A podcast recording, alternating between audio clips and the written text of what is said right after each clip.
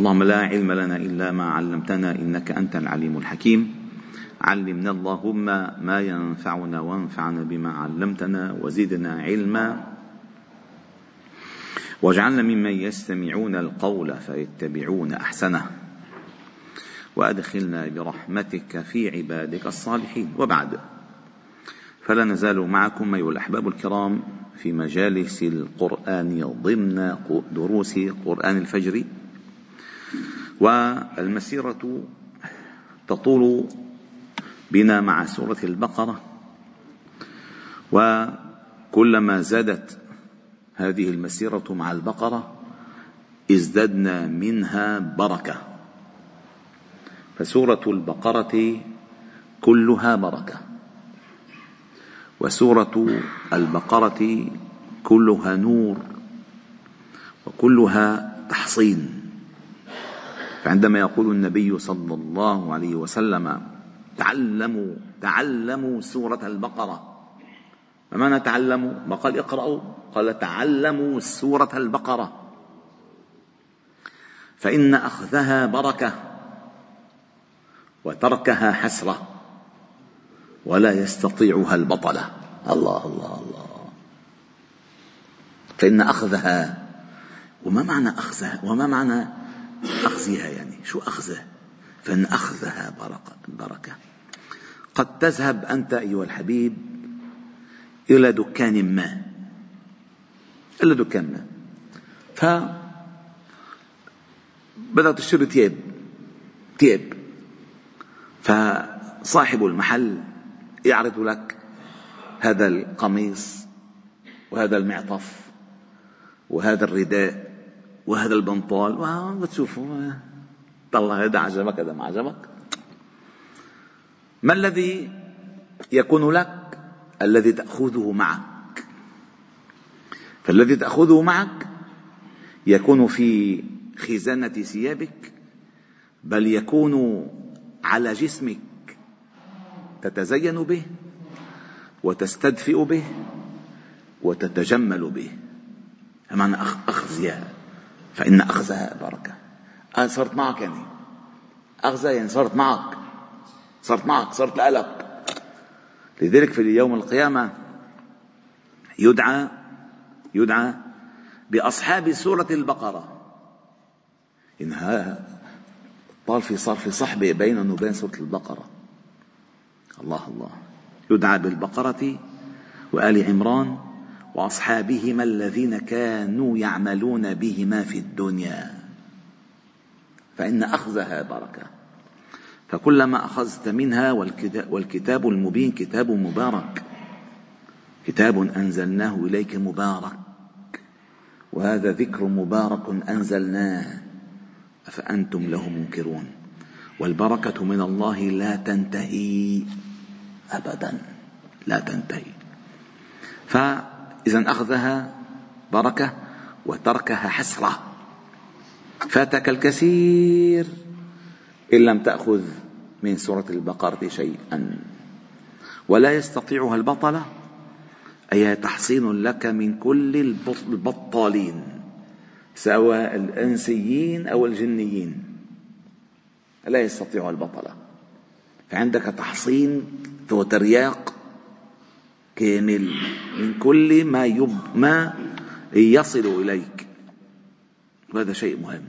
فنحن وصلنا في هذه السورة المباركة إلى الربع الذي ذكر الله تعالى فيه ألم تر إلى الذين خرجوا من ديارهم وهم ألوف حذر الموت؟ فقال لهم الله موتوا محياهم ودخلنا في قصة طالوت وجالوت.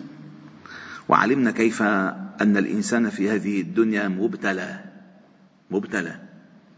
قد يطلب الشيء ولكن حتى يناله ويكون من أهله لا بد أن يمر أن يمر بمراحل الابتلاء. فهؤلاء طلبوا من, من نبيهم أن يبعث الله لهم ملكا يقاتلون في سبيل الله. فأتى الطلب مجابا على غير ما يتصورون. أتى الملك من طبقة فقيرة ويعمل سقاء. ولا يعملوا كما هم يظنون أنه من نسل يهوذا من نسل الملوك. هذا أول ابتلاء أن تقبل بما الله جل جلاله كتبه لك. ما تتخيل أن الله يعطيك ما تريد فالله يفعل ما يشاء هو. لا ما تشاء أنت الله يحكم ما يريد هو لا ما تريد أنت. الله يقضي ويعلم. أنت لا تعلم. أنت لا تعلم. هذا أول ابتلاء كبير في قضية الاختيار. فأنت تختار ولكن يأتي الأمور على غير ما تتصور. وقد تكون على خلاف تصورك يكون الخير كله. وأنت لا تدري. لذلك أنت في دعاء الاستخارة التي علمنا الذي علمنا إياه النبي صلى الله عليه وسلم فأنت تقول اللهم إني أستخيرك بعلمك وأستقدرك بقدرتك وأسألك من فضلك العظيم فإنك تعلم ولا أعلم. أما إذا أنت حاطط بذهنك شغلة بدك تعلمها لماذا تستخير؟ فإنك تعلم ولا أعلم. وتقدر ولا أقدر؟ وأنت علام الغيوب. اللهم إن كان هذا الأمر خير إن كان هذا الأمر خيرا لي في ديني ومعاشي وعاقبة أمري فيسره لي ويسرني له. وإن كان هذا الأمر شرا لي في ديني ودنياي وعاقبة, وعاقبة أمري فاصرفه عني واصرفني عنه واقدر لي الخير حيث كان ثم رضني به. إذا رايح وعندك حكم مسبق لماذا تستخير؟ ما أنت لا تعلم. أنت التبس عليك الأمر. فتستخير وتعلم أن الله هو الذي يقضي ما يشاء ويختار. ما كان لهم الخيارة فبهذه القضية ينبغي أول أول ابتلاء أن قد تأتي الأمور على غير ما تتصور أنت. ولكن تكون البركة كل البركة والحكمة كل الحكمة فيما يختاره الله لا فيما تختاره أنت. فعسى أن تكرهوا شيئا ويجعل الله فيه خيرا كثيرا. هذه جدا قضية مهمة. ثم بعد ذلك لا تجعل يعني ما تملأه عينك وما تعتاد عليه هو جسر الوصول إلى ما تريد. فالله جل جلاله اختار طالوت ملكا ولكنه لم يؤت سعة من المال ولكن الله زاده بسطة في العلم والجسم. ولم يقل في الجسم والعلم. فبسطة العلم أهم بكثير من بسطة الجسم. والبسطة في العلم شيء مهم جدا. يعني كأن الله بسط لك له العلم. تعرف مثلا بتكون أنت لافف في السجادة فتبسطها بتملي الأرض كلها فبسط الله له العلم. وزاده بسطة في العلم والجسم والله يؤتي ملكه من يشاء. بعد ذلك؟ مع ما يرون من الآيات مع ما يرون من الآيات على صدق آه، آه، أنه هو الملك قد تخلفوا الكثير. وتذكرون أني ذكرت لكم أن عندما قال لهم نبيهم إن آية ملكه أن يأتيكم التابوت هذا التابوت الذي فقدوه في أحد غزوات عبدة الأصنام عليهم فسلبوه منهم. وقلت لكم أن سلب هذا المقدس من أيديهم إلى هؤلاء الكفر الأصنام لأنهم لم يعودوا يستأهلون أن يبقى عندهم. لم يعودوا يستأهلون أن يبقى عندهم. فسلبوا إياه. التابوت وفيه بقية مما ترك آل موسى وآل هارون من صحائف التوراة ومن عصا موسى تحمله الملائكة. يعني رأوا التابوت عائدا إليهم والملائكة تحمله بأجنحتها. إن في ذلك لآية لكم إن كنتم مؤمنين. فإذا كل عناصر الاستعدادات للذهاب للقتال في سبيل الله الذين هم طلبوه متوفرة. ملك قوي. بعدين آية ملكه أنه هذا الملك الملك مؤيد من الملائكة ومن الله. فإذا كل العناصر متوفرة. بدأت الخطوة الأولى إلى الذهاب لتترجم لتترجم متطلباتهم عملا. فلما فصل طالوت بالجنود وقيل أنه نهر الأردن. قال إن الله مبتليكم بنهر. أتى الابتلاء الأكبر الداخلي. الداخلي الداخلي. مبتليكم بنهر. يوم صائف وجو حار والجيش في عطش شديد وفي ظمأ رهيب ورأوا أمامهم النهر وطلب منهم أن لا يشرب منه أحد. لا يشرب. إن الله مبتليكم بنهر وقلنا أن هذا النار هو الحياة الذي فيها ما تتطلبه أنت. فمن شرب منه فليس مني. إحنا رايحين عن هدف. ومن لم يطعمه فإنه مني. إلا من اغترف غرفة بيده. وما أجمل أن يحسن الإنسان غرفة يده من هذا النهر. ولا يستغني الإنسان أيها الأحباب الكرام لا يستغني من الدنيا. ولكن لا يأخذ من الدنيا ما يشغل قلبه ما يشغل قلبه ويفرغ ويفرغ ذهنه عن مطلوبه الأكبر عن مطلوبه الأكبر وهو رضا الله عز وجل وملاقاته. فشربوا منه كل إلا قليلا. منه أول قليل فشل عندما كتب عليهم القتال. ثاني قليل فشل عندما شربوا من النهر فشربوا منه إلا قليلا منهم. من هالتلتين تقريبا التلتين راح. فلما جاوزه هو الذين آمنوا معه قالوا هالسل الباقي قالوا لا طاقة لنا اليوم بجالوت وجنوده. لا إله إلا الله. لذلك النبي صلى الله عليه وسلم يقول ليس الخبر كالعيان. أو بتحس حالك إنه ما شاء الله نفخ حالك نفخة. شوف القضية بتحسها جدية بتهرب. تهرب لا أبدا. قالوا لا طاقة لنا اليوم بجالوت وجنوده. وكما صح في البخاري أن البراء بن عازب قال كنا نتحدث أن أصحاب طالوت كانت عدتهم ثلاثمائة وبضعة عشر رجلا كعدة أصحاب بدر. جيش عرمرم قدامهم جالوت وعمالقة. وطغاة طالع 313 واحد مثل ما بيوقفوا على فرن الخبز يعني؟ كيف هل بيوقفوا على فرن الخبز؟ إيه؟ 313 ما بيطلعوا شيء بدهم يقاتلوا جيش كبير. هذا الجيش الكبير في عين المؤمن صغير وحقير. بل هذا الجيش الكبير عند المؤمن أن المطلب الذي يطلبه هذا الجيش الصغير أعظم وأكبر وأجل من كل قوة هذا الجيش الكبير. هذا ما له قيمه فالإنسان عندما يستعظم قوة أعدائه يهزم. صدقوني يا أولاد الكرام. عندما يتعاظم في عينه قوة أعدائه يهزم. ولن يأتيه لن يأتيه المدد. لن يأتيه المدد. صح في صحيح مسلم ورد في صحيح مسلم أن أحد أصحاب النبي صلى الله عليه وسلم في غزوة من الغزوات وقيل أنها بدر. قال كنت أتبع فارسا. بده يقتله وهو وهو يمشي وأنا أسير خلفه وهو أمامي.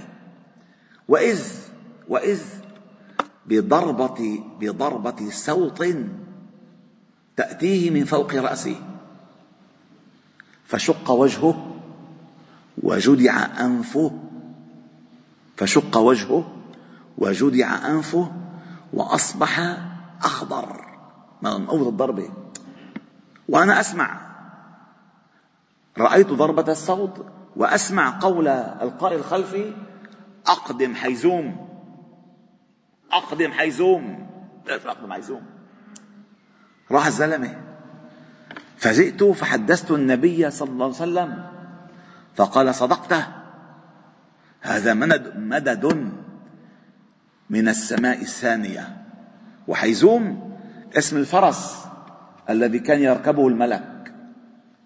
فبده يضربه المجاهد في سبيل قبل ما توصل يدعو له راح. راح لك وين راح؟ ما ضربته سمع أخذ بحيزوم. فإذا الإنسان تعاظم قوة أعدائه صدقوني لن لن لن ينتصر. وسيكون في هذه الهزيمة النفسية إلى أن يموت. أنا بدي جيبه هال. ما أنت لا تخف إنك أنت الأعلى. ولا تهنوا ولا تحزنوا وأنتم الأعلون إن كنتم مؤمنين. فالإيمان مع الإيمان لا يعظم في عينك شيء إلا الله. لذلك ماذا قال؟ قال الذين يظنون أنهم ملاقوا الله. كم من فئة قليلة غلبت فئة كثيرة بإذن الله. فهذه القلة مع الله هم الكثرة وهؤلاء الكثرة من غير الله هم القلة. والله مع الصابرين. أي هذه العدة عندما نواجه أعداء يفوقوننا عددا وعدة سلاحنا وعدتنا في ذلك الصبر. فإن واعلم أن النصر مع الصبر وأن الفرج مع الكرم وأن مع العسر يسرا. ولما برزوا لجالوت وجنوده قالوا ربنا أفرغ علينا صبرا وثبت أقدامنا وانصرنا على القوم الكافرين. الله أكبر. هذا الاتصال المباشر مع الله. ربنا أفرغ علينا. يعني كأن القلوب مفتوحة إلى الله. يا رب زدها صبرا زدها ثباتا. وثبت أقدامنا وانصرنا على القوم الكافرين. فهزموهم بإذن الله. وقتل داود جالوت. داود ولد صغير ولد ولد ولد ولد. لا يبه له حتى ورد أن طالوت عندما أراد أن يستعرض الجيوش فكان هذا أشية اسمه أشية أبون أبو لداود كان عنده اثنا عشر ولدا. فجاء بأولاده فقال له طالوت أين كل أولادك؟ في إسن ناقص واحد. قال استحييت أن آتي به فهو قصير. وسا ضعيف. فقال ائتني به فأجى داود ومعه مقلاع. شو داود؟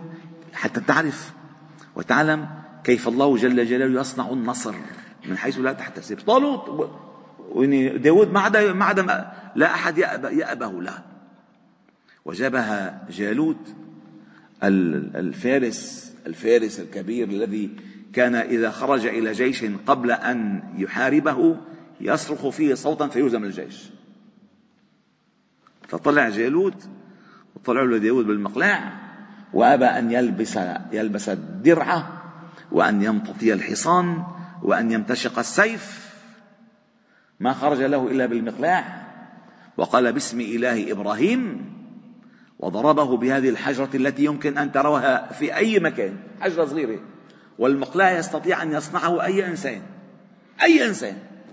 ولكن لا يستطيع أن آه، يتجمل, يتجمل, يتجمل بقلب مثل داود ومثل الذين ثبتوا في المعركة. القلب يصنع السلاح ويصنع النصر. بأي شيء تستطيعه حجر على الأرض ومغيطة وخشبة وما كان فيك تجيبهم ومع ذلك الله جل جلاله قال فهزموهم بإذن الله. وقتل داود جالوت وآتاه الله الملك والحكمة وعلمه مما يشاء. الله أكبر. الله هو الذي يربي الأمم ويصنع النصر ويصطفي ويجتبي ويختار. وبدأ ملك بني إسرائيل بدأ ملك بني إسرائيل مذ أن اعتلى الملك داود عليه السلام بل وورث سليمان داود. بل آتى الله تعالى الملك لابنه سليمان. وسليمان عندما تنظرون إلى الدعوة التي إلى الدعوة التي دعاها دعوة رهيبة. يعني طلع فيها فعلا خطيرة الدعوة. قال هب لي ملكا لا ينبغي لأحد من بعدي. ما قال انه أعطيني شيء ما أعطيته لحدا أعطيني شيء ما حتعطيه لحدا على مر التاريخ من بعدي هب لي ملكا لا ينبغي لأحد ما من قبلي أو مثلي. من بعد يعني اقطش عندي بس خلص الذي تؤتيني إياه لا يتكرر مع أحد. يا لطيف. الله أعطاه الجن والريح والطير. و و و و. فسخرنا له الريح والشياطين والطير و. سبحان الله. فإذا الله الذي هو يصنع النصر وما عليك إلا أن تتقن الصبر. أنت تتقن الصبر؟ والله يصنع النصر والله يؤتي الملك والحكمة والعلم من يشاء. والله ذو فضل عظيم على العالمين. تلك آيات الله. ولولا دفع الله الناس بعضهم ببعض لفسدت الأرض. فلا بد أن يكون الجهاد في الأرض دائما إلى يوم القيامة. والجهاد في سبيل الله أيها الأحباب الكرام لا لا يستفيد منه المسلمون فقط بل يستفيد منه كل الناس. أتعلمون أيها الأحباب الكرام أنه عندما اضطهد اليهود اضطهد اليهود في الأرض أووا إلى المسلمين في الأندلس. وعندما اضطهد النصارى من غيرهم ذهبوا وأووا إلى المسلمين. الجهاد في سبيل الله يحمي الإنسانية كل الإنسانية. إن الله تعالى ذو فضل على العالمين. فتدافع الناس ووجود الجهاد هو الذي يحمي الأرض من الفساد والإفساد. تلك آيات الله نتلوها عليك بالحق وإنك لمن المرسلين. ختم الخطاب بالتوجه إلى النبي صلى الله عليه وسلم مباشرة مع أنه ما في خطاب للنبي صلى الله عليه وسلم قبل. قال وإنك لمن المرسلين. وبما أنك المرسلين وأنك آخر الأنبياء وأمتك آخر الأمم فأنت الذي يصنع النصر بيديك وتؤتمن على راية الحق أمتك. والحمد لله رب العالمين. سبحانه وبحمدك نشهد أن لا إله إلا أنت نستغفرك ونتوب إليك. وصلي وسلم وبارك على محمد وعلى آله وأصحابه أجمعين. والحمد لله رب العالمين.